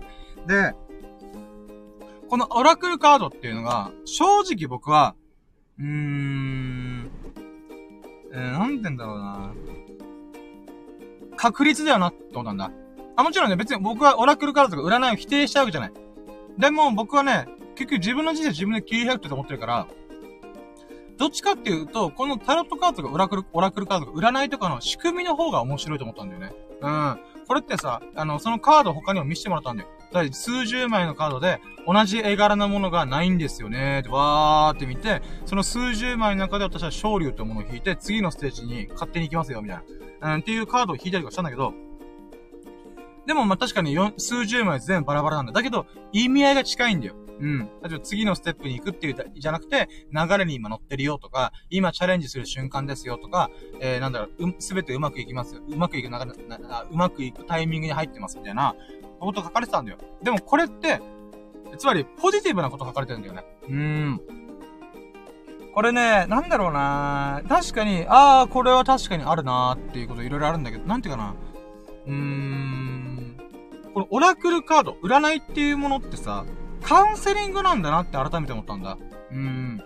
このカードとかを見て、えー、これはこういう意味合いのカードなんですよって言われた時に、僕はね、それを言われてから自分の頭の中で、そのカードにフィットするエピソードを思い出してんだよ。これわかる？あの、つまり、この占い師さんとか、カードが僕の人生とか、占い、未来を占ってるわけじゃなくて、僕自身がそのカードを見た後に、それに合うやつを後出ししてんだよ。わかるかな？この、な、な、だからこれは、このオラクルカード自体が、わかんない。俺はスピ、霊感がない人だから、スピリチュアル的な話は全然できなくて申し訳ないんだけども、このオラクルカードの仕組みだけで言うならば、それは、えー、なんだろう、合ってるような感じするよなって思ったんだ。だって自分から後から会いに、あ、後出しじゃんけんで、会いに行かせてるんだから、それは僕は次のステージ行くよな、とか。だって俺がもう次のステージ行くつもりで今動いてるんだから、それは勝手に行くよなって思ってんだ。うん。だからこれが今流れに乗ってますよってカードを引いたとしても、うん、だよな、とか、もしくは今何、何事うまくいくタイミングですよってカードが出ても、うん、だよなって僕は思うんだ。うん。もしくは、今、か、えー、休みの時ですよ。うん、だよなと思う。や、休むカードを引いたとしても、僕は、うん、確かに今最近頑張ってるから休むべきだよな、とかね。うん。そんな風に思ったりがするんだよ。だからそういった意味でも、えー、占いっていうのはやっぱカウンセリング的な感じ、えー、なんだよなとか。つまり、自分を見つめ直すために、外部に、自分の外にきっかけを与えてくれるっていうのが、占いとかタロットカードとかオラクルカードなんだなって僕は思ったんだよ。うーん。もうこれはね、結構、ああ、やっぱやってみてよかった。2500円出した価値はあったなと思った。うん。だからさ、沖縄にはユタとかさ、あの、霊感の本当に強い人、もしくは僕自身もさ、まあこういう話ば、こういう話が好きだから、うーん、霊感、ユタではないけど、霊感のある人といろいろ喋ること機会があったんだよ。で、その人たち、だから霊感はあるっていうのが分かった、分かってはいるんだよ。うん。だけど、僕自身はないから、なんつうんだろうなこう、うーん、なんだろう。うん、なんか、スピリチュアルに振り切れない自分がいるんだよ。うん。だから、現実世界での占いの役割ってなんだろうなって考えた時にやっぱカウンセリングなんだな、エンターテインメントなんだなと思った。それじゃあどこにエンターテインメントがあるかっていうと、えー、自分自身を見つめ直すことができるというエンターテインメントなんだよね。うん。それを自分の中で自問自答するとすごい大変じゃんだけど、えー、タロットカードとか、オラクルカードとか、もしくは占い師さんが目の前にいることによって、えー、対話を通して自分自身を、あ、今自分こう思ってんだなっていう気づきとか学びがある。うん。それこそが面白い。だってみんな自分が好きだから。みんな自分のことしか考えてないから。うん。そういった意味で自分のことを知れるきっかけっていうのがやっぱ、うーん、この占いの、まあ、なんだ、エンターテインメントの部分なんだな、カウンセリング的な部分なんだなと思った。うん。っていうのが、まあ、11ラッキーですね。そういう気づきを改めてありました。やっぱ2500円払ってね。ああ、絶対これで俺2500円分の元取ってやんぞと思ったからね。うん。ほんと私、下世話。うん。俗物だよね。うん。世俗にまみれてる。うん。まあいいや。はい。ということで、12ラッキー行こう。で、こっからね、今、占いの話。えー、なんだろうな。まあ、で、これ、ちょっと今、最後、さっきのさ、11ラッキーの話をちょっとフォローするとしたらば、だからといって僕、占いがダメとは言ってないよ。うん。占いっていうのは、なんて言うんだろうな。うん。えー、まあ、結局ね、人が幸せになれば俺何でもありがと思ってる。うん。その人が望んでることとか、その人がやりたいけど、こう、ちゅ、あ、なんか戸惑っ、あ、足踏みしてる状況とかを、背中をポンって押してくれることさえできれば、それ前に進むこと、人生を前に歩ませてくれることができるならば、何でもありがと思ってるから。うん。それをさ、いやー、占いなんて嘘でしょみたいな。そんな確率でさ、どことか、そんなつつまんねえこと言ってんじゃねえって俺は思うから、うん。だから面白いんだよね、そういった意味では。うーん。数字で人が動く場合もあれば、そういう占いとかスピリチュアル的なものとか感情的な、フィーリング的なもので人の心が動く時もある。えー、行動を起こす時もあると思ってるから、そういった意味では、えー、このオラクルカードとかね、占いを通して、えー、また自分の人生をね、歩むことができるんであれば、それはそれでも全然オールオッケーだよね。うん、オーライ、オーライって話。うん。はい、じゃあ、12ラッキーが、12ラッキーは、この占い師さん自身がとっと出会えたこととっても嬉しいなと思った。あのね、えー、これ多分言っていいと思ってね、言っては普通に、あのー、書かれてたから言うんだけど、まあ、あ、ま、あ、あとね、あじゃあ、せっかくだから、あまあでもね、今誰も聞いてないからあれなんだけど、あ、すごい。今収録して1時間11分11秒だった。わお。うん。えっ、ー、と、ロビンソワさんっていう方なんだよね。うん。で、これちょっとね、えー、なんだろう、説明がね、ちょっと特殊なんでございますが、えー、女装家であり、ドラッグクイーンであり、ドラッグモデル、えー、あドラッグアイドルであり、えー、なんだろうな、えー、なんだろう、ソウルメッセンジャー、えー、まあ、占いとかをされる方なんだ。だから、活動が多岐にわたるんだよ。ラジオやったりとか、FM コダっていうもので、えー、ローカルラジオの番組持ったりとかするんだよね。うーん。あと、コラムニスト。うん、コラムも書いたりとかしてるらしいんだよ。そういった意味では、なんだろう。うん、面白いなっていう人なんだよね。うん。で、その人が、僕と誕生日がまさかの一緒だったんだよ。まあ、何月何日かちょっと言えないんだけど、まあ、言ってもいいんだけど、別に、なんかまあ、このロビンサーさんに関わってきちゃうから、ちょっと、あの、濁すけど、とりあえず誕生日が一緒だったの。びっくりした、俺。えっ？と思って。僕の誕生日と一緒の人って僕今まで会ったことなかったから、ええー？と思って。うーん。そこにまずラッキーを感じた。嘘だろ？と思った。うーん。で、そこからいろいろ話をする中で、なんて言うんだろうな、お互いの身の上話みたいになったりとかしたんだよ。まあ、ドラッグクイーンっていうか、つまり LGBT 的な、なんていうの、性質を持ってる方なんだよね、このロビンソワさんっていう人が。うん。で、この人が、まあ、ドラッグクイーンでパフォーマンスをしたりとか、な、まあ、ラジオというか、まあ、いろんな活動が多岐に当たってるってこともあるんだけども、まあ、僕もね、僕で、YouTube とかラジオとか、自分なりにね、あの、ほんと小規模だけど、コツコツコツコツやってるわけだ。うん。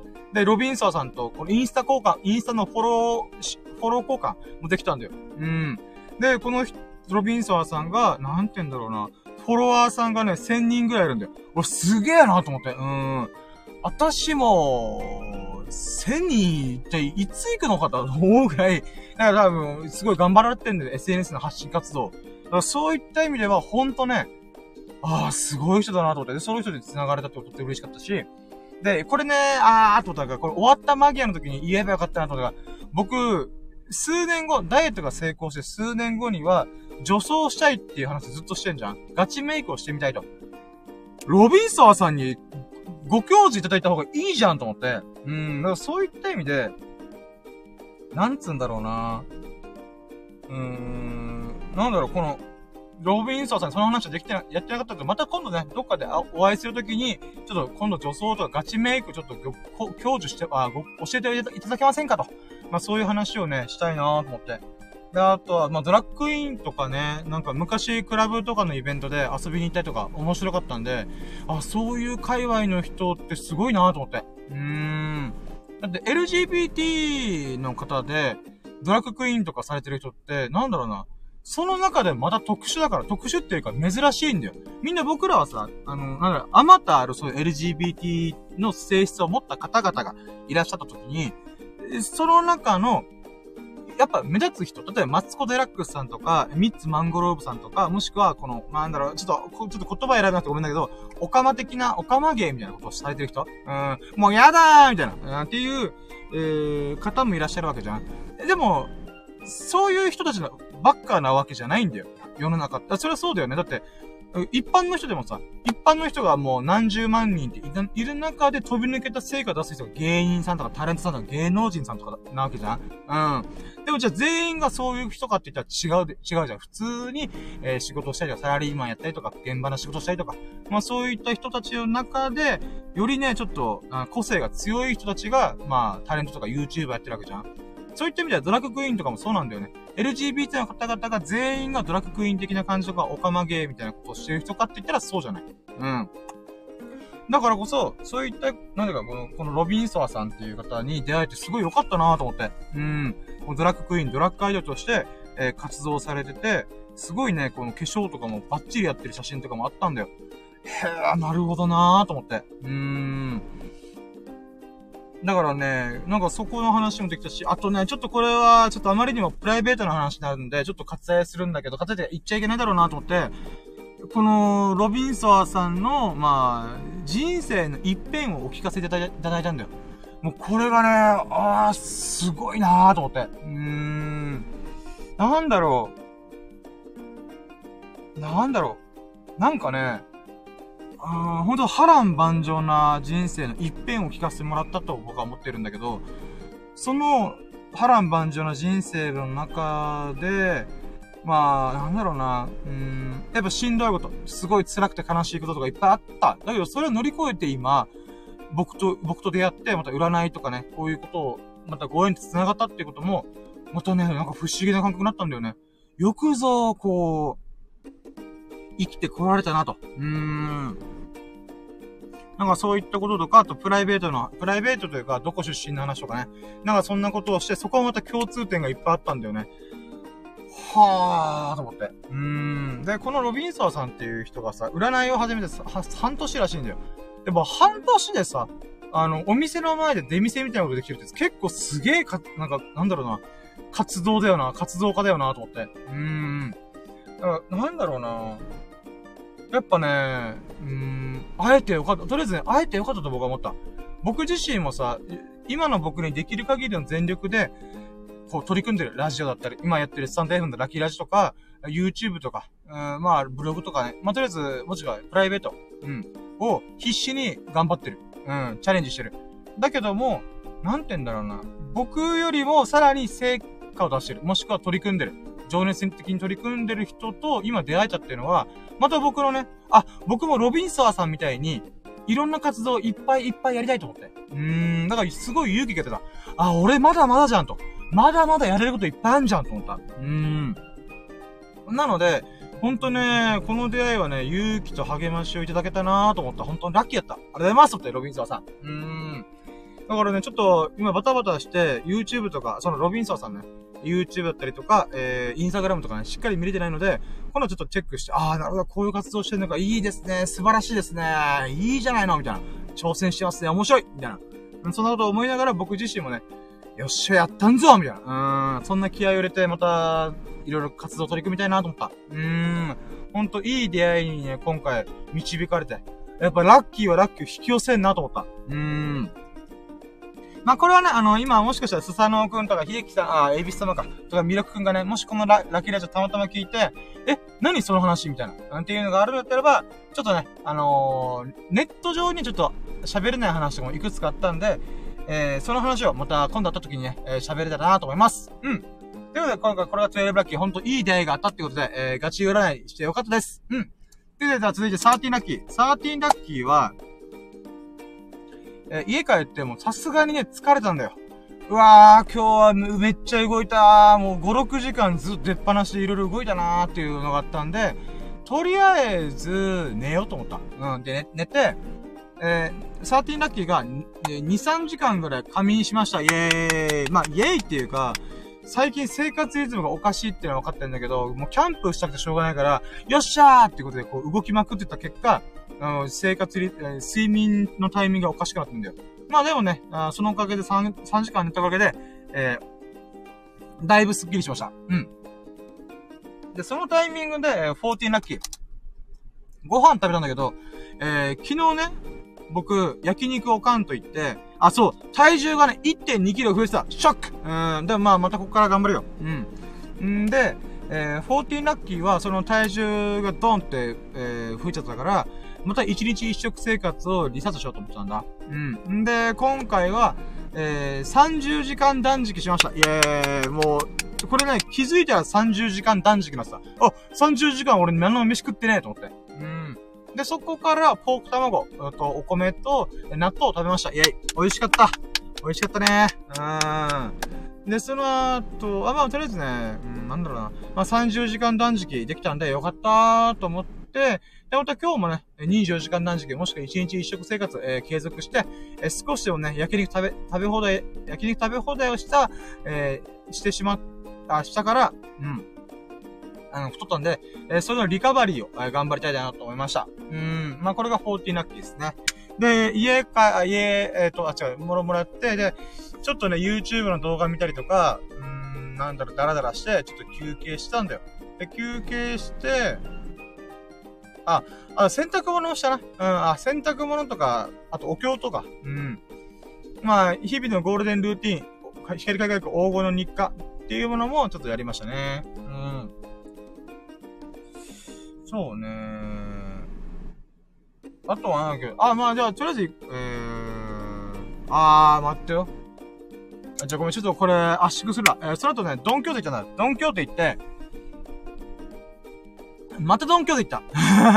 これなんでかっていうとね、あの、おかんが扇風機っていくらぐらいするっていう、ちょっと質問があったんで、クエスチョンがあったから、あ、じゃあちょっとドンキー行って見てくるわ、つって見てきました。で、まあ、だいたい2500円前後、うん、で扇風機売られたんで、まあ、ここは夏だからね、ちょっと扇風機を、えー、買うかもしれねえなーと思って。なんまだ相場見て、で、その時にね、ドンキョーテの駐車場がでかいから、あ、ちょうどいいやと思って、車の中の荷物を整理しました。今回アウトドア用の道具がね、いっぱいあるから、あと僕自身もスケボーとか、あとは、まあ、なんだろう、ハンモックとかね、いろんな道具があるから、ちょっと整理整頓して、まあ、少しでもね、身動き取りやすいような、えー、荷物、荷物を置こうと思って。うーん。まあ、とりあえず、こん、そういうことをできたってことが、えー、ラッキーなんだけども、あのね、たまたまね、えー、深夜、もう閉店2時間前ぐらいにドンキ行ったから、びっくりしたんだけどさ、えー、工事車両が止まったんで、あれ？ドンキョーテなんか改装とかすんのかなと思ったんだけど、そうではなくて、改装ではなくて、なんかね、この駐車場の、あの、なんていうか、うん、ライン？ライン引きをやってたんだよ。多分、ドンキョーテでほんとね、い、いろんな人がいっぱい来るから、えー、この白線、白い線、この駐車場がさ、並んで止まるじゃん。その間にある白いライン。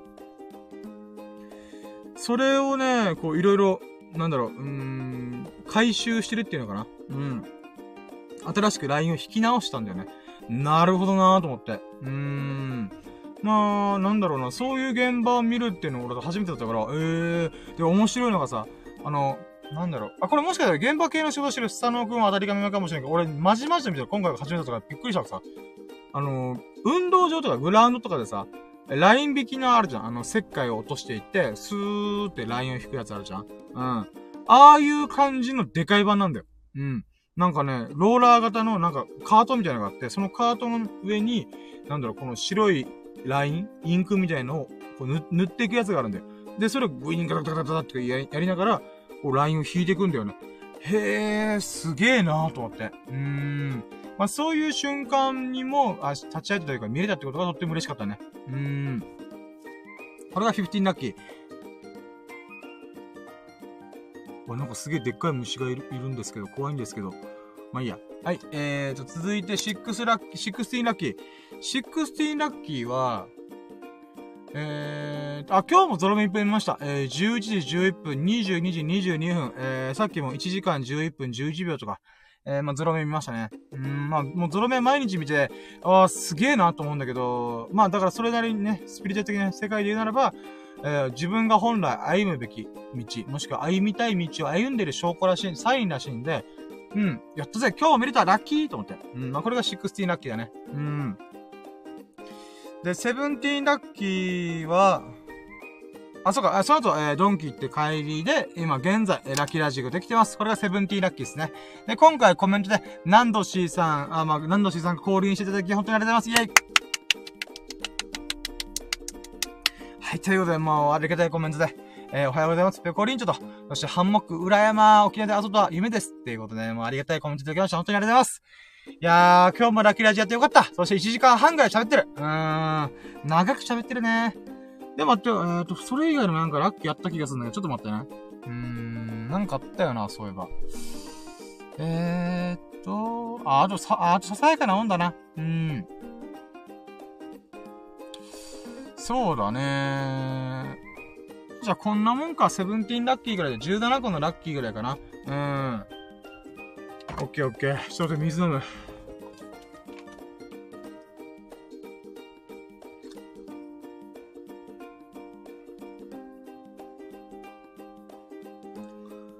ケー。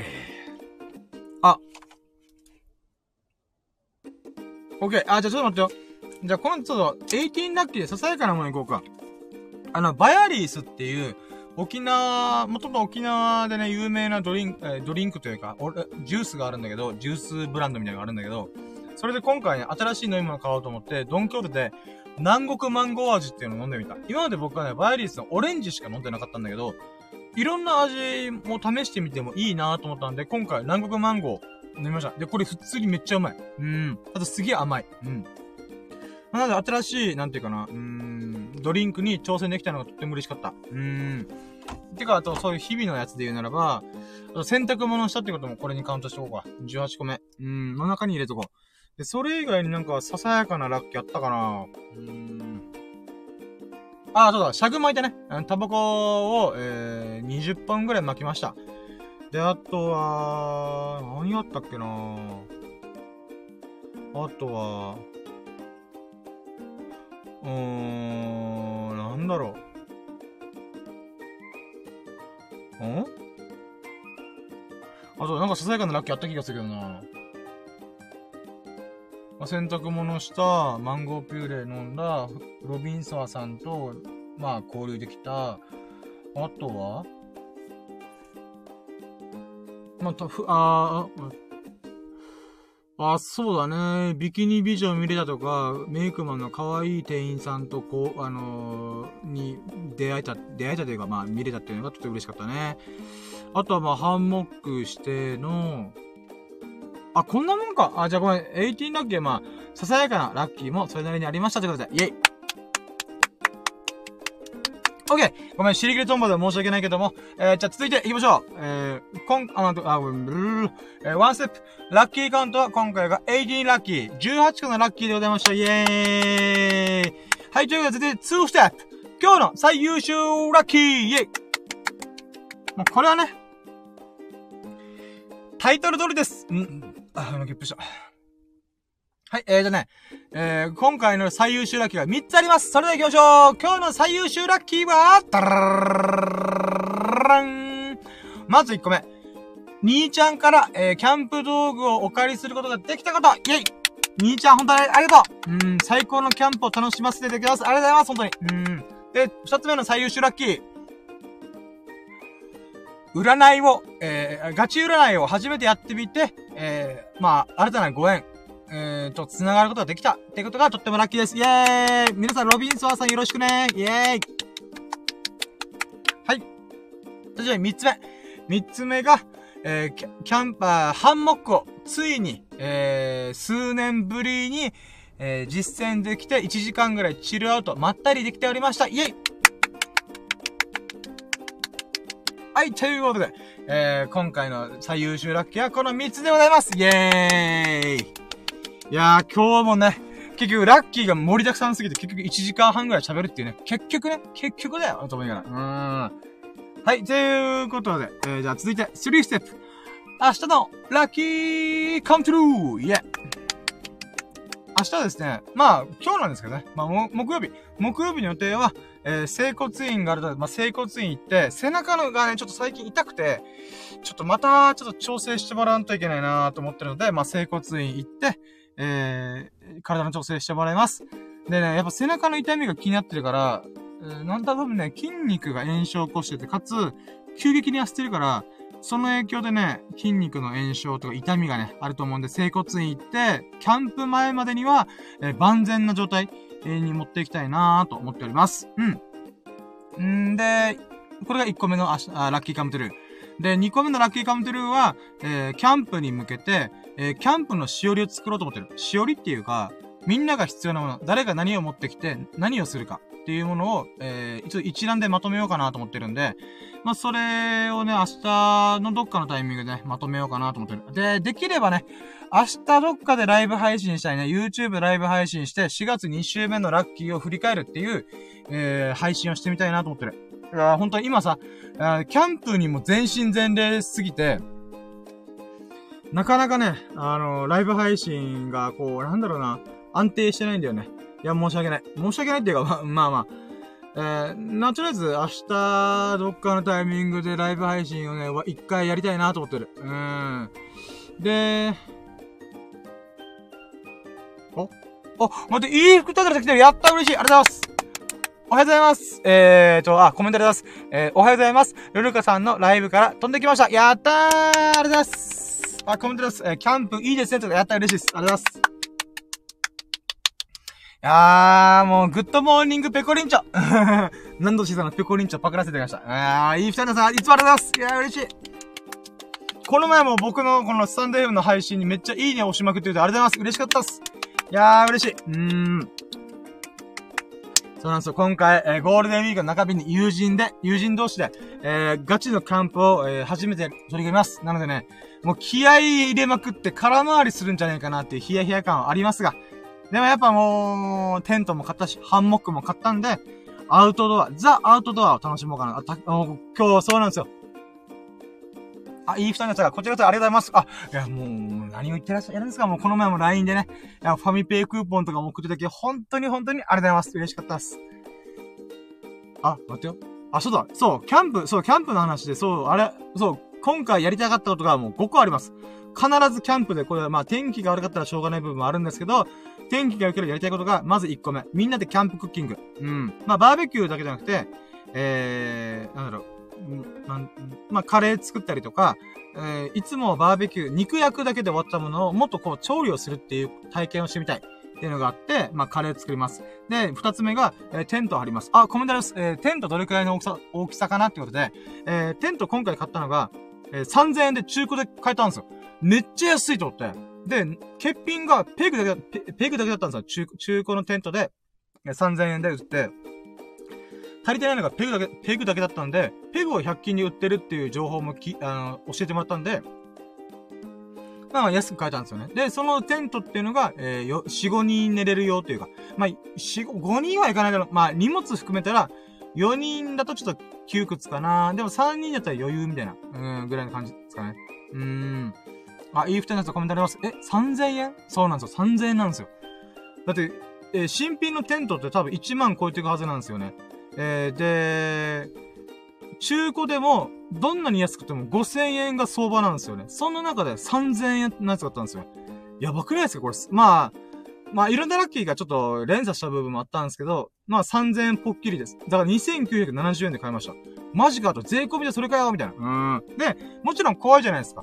あの、破れてるからしてるしてるのかなと思ったら、店員さんにも聞いたんだけど、全然大丈夫ですよ、これ、みたいな。うん、ただ、もし何かあったら返品も受け付けておりますんで、ってことで、で、まあ、僕、テントを、おとといかなおととい買って、あの、もうその場、その場っていうか、えー、リサイクルショップ出て、あの、公園というか、海沿いのいつもの場所に行って、あの、なんだろう、テント広げたんですよ。そしたらどこも破れてなくて、普通にポールとかもくっついて、なんと、設営できたんですよ。で、ペグだけがないんで、風でと、風で飛ばされそうになったんですけども、まあまあまあ、何の問題もないじゃん。え、これで3000円ってマジ安くねと。で、中入ってみても、普通なんですよね。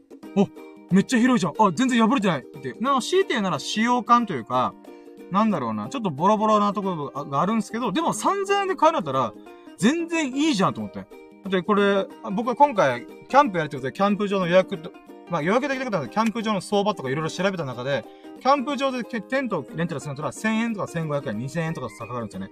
で、あの、テントのレンタルサービス、シェアサービスみたいなので調べても、やっぱ4000円ぐらいなんですよね。それで言うならば、中古で3000円で今回これ買えたらめっちゃいいと思って。うーん。あ、またコメントあります。えー、ですね。ありえない価格ですね。そう、万行くと思いました。そう、万行くんですよ、本来だったら。だけど、なぜか今回マジでもう、ラッキーがラッキーを引き寄せまくってました。もう、もうなんかもう、あー、深夜。